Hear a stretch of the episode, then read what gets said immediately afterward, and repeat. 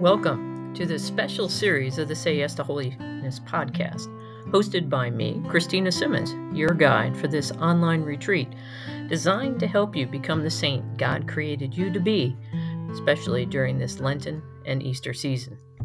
This retreat will consist of material from the spiritual classic, 12 Steps to Holiness and Salvation, that contains the wisdom of St. Alphonsus Liguori, as well as a brief reflection and a daily resolution that is designed to help you incorporate and live out that wisdom in your daily life. So join with me now as we take the next step on the road towards holiness. Welcome to day 23. We begin in the name of the Father, and the Son, and the Holy Spirit. Lord, we ask that you open our hearts and minds so that we may hear your voice and be given the courage to act upon it throughout this day. Amen. So we are now into chapter four, and we are continuing discussion of love for our neighbor.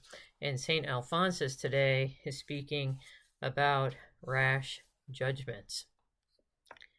Dear Christian reader, if you are desirous of practicing the beautiful virtue of charity, strive in the first place to reject every rash judgment, every distrust, and every unfounded suspicion of your neighbor.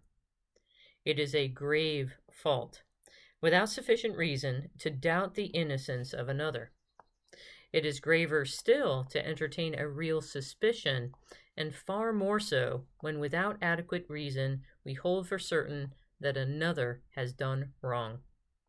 He who judges in this manner will himself be judged. Judge not, says our divine Redeemer, that you may not be judged.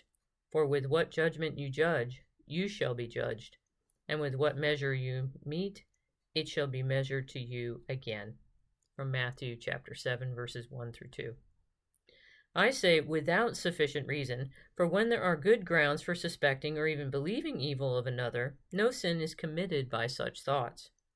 However, it is, according to the teaching of the Apostle, always safer and more in harmony with charity to think well of others and to refrain from all unfavorable judgments and suspicions.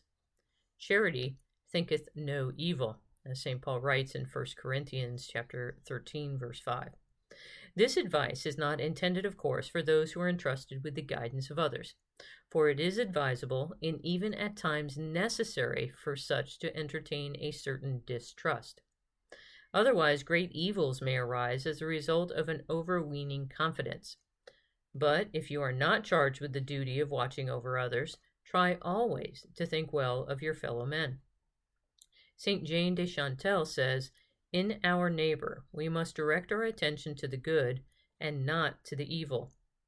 And if it should happen that we deceive ourselves by regarding as good what in reality is bad, we need not be disturbed. For St. Augustine says, Charity is not grieved when by mistake it attributes something good to one who is evil. Beware of trying to find out the faults of your neighbor. Do not imitate those who go about inquiring what is said of them, and thereby fill their heart with suspicion, bitterness, and aversion.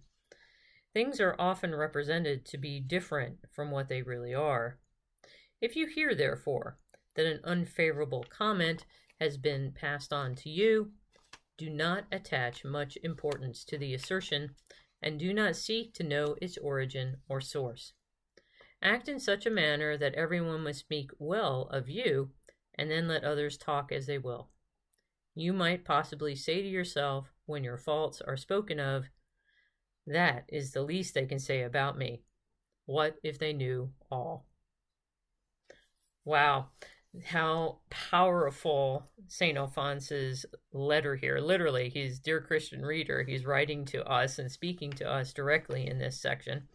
Um, and I think it's very important for us to remember that our society is very much geared towards rash judgments. Um, we don't research the facts. We presume guilt until innocence, even though our society is founded on the principle of innocent until proven guilty. But yet, how many reputations, how many people's lives literally have been destroyed because of a false accusation or for misinformation or an unintended sharing of something that later you find out not to be true. So Alphonsus is talking to all of this, and I, I love him including Saint Jane de Chantal's advice about the fact of we should not be concerned, we do not need to be disturbed, because she's talking about from St. Augustine's advice here, um, that charity is not grieved when by mistake it attributes something good to one who is evil. I think in worldly, you know, wisdom, quote unquote, um, the world, you know, really chastises us if we're found out to be, you know, have been duped, you might say. So it's far easier for us to presume that someone is what someone might be saying they are or what the facts seem to be pointing towards. That way, we don't seem to have been fooled and, you know, Jesus speaks to this several times when he speaks about setting aside worldly wisdom and, you know, to be foolish for Christ, to be a fool for Christ.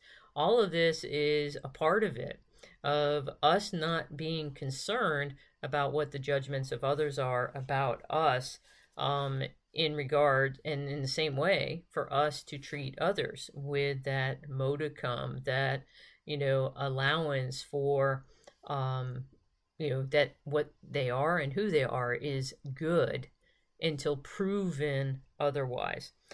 So we don't need to be worried about being put out or made to look foolish because we believed in the innocence of someone but then you know it later proves that they're not.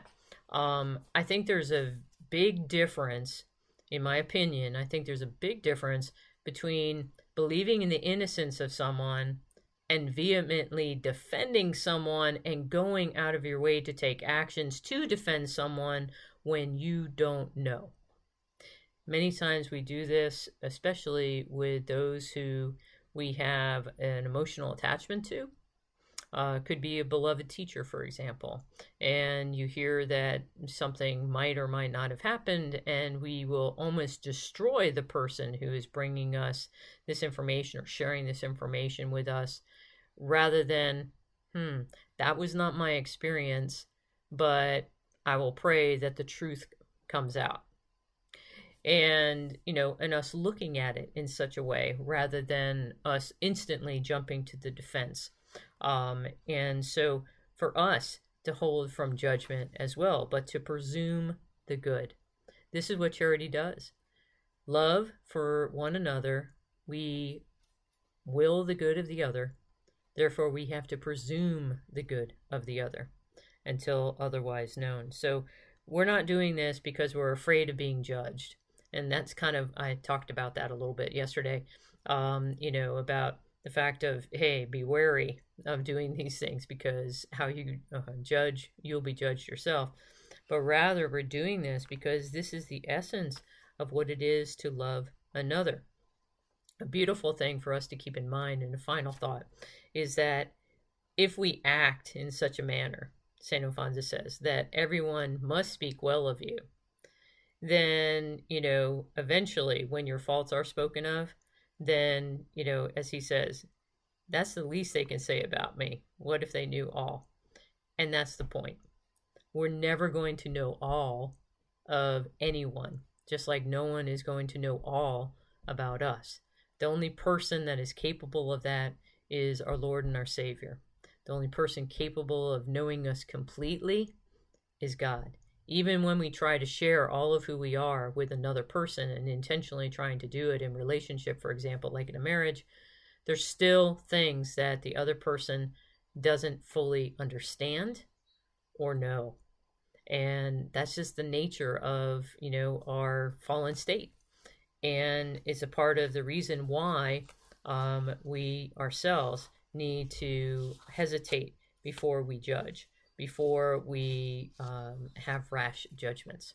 So today, I want you to examine, as your resolution, I want you to examine your thoughts of other people as it comes about during the day. It could be someone on the news or, you know, and see do I tend towards rash judgment? Do I tend towards presumption of guilt? Or do I tend towards a presumption of innocence and charity in my relationships with others and from those that I hear about? And, you know, so look and become aware. Am I tending towards that, you know, presumption of, you know, of guilt or a presumption of good? And if you're presuming the worst of, of someone, ask our Lord for an increase in charity. As always, know of my prayers for each and every one of you. Look forward to seeing you again tomorrow. God bless.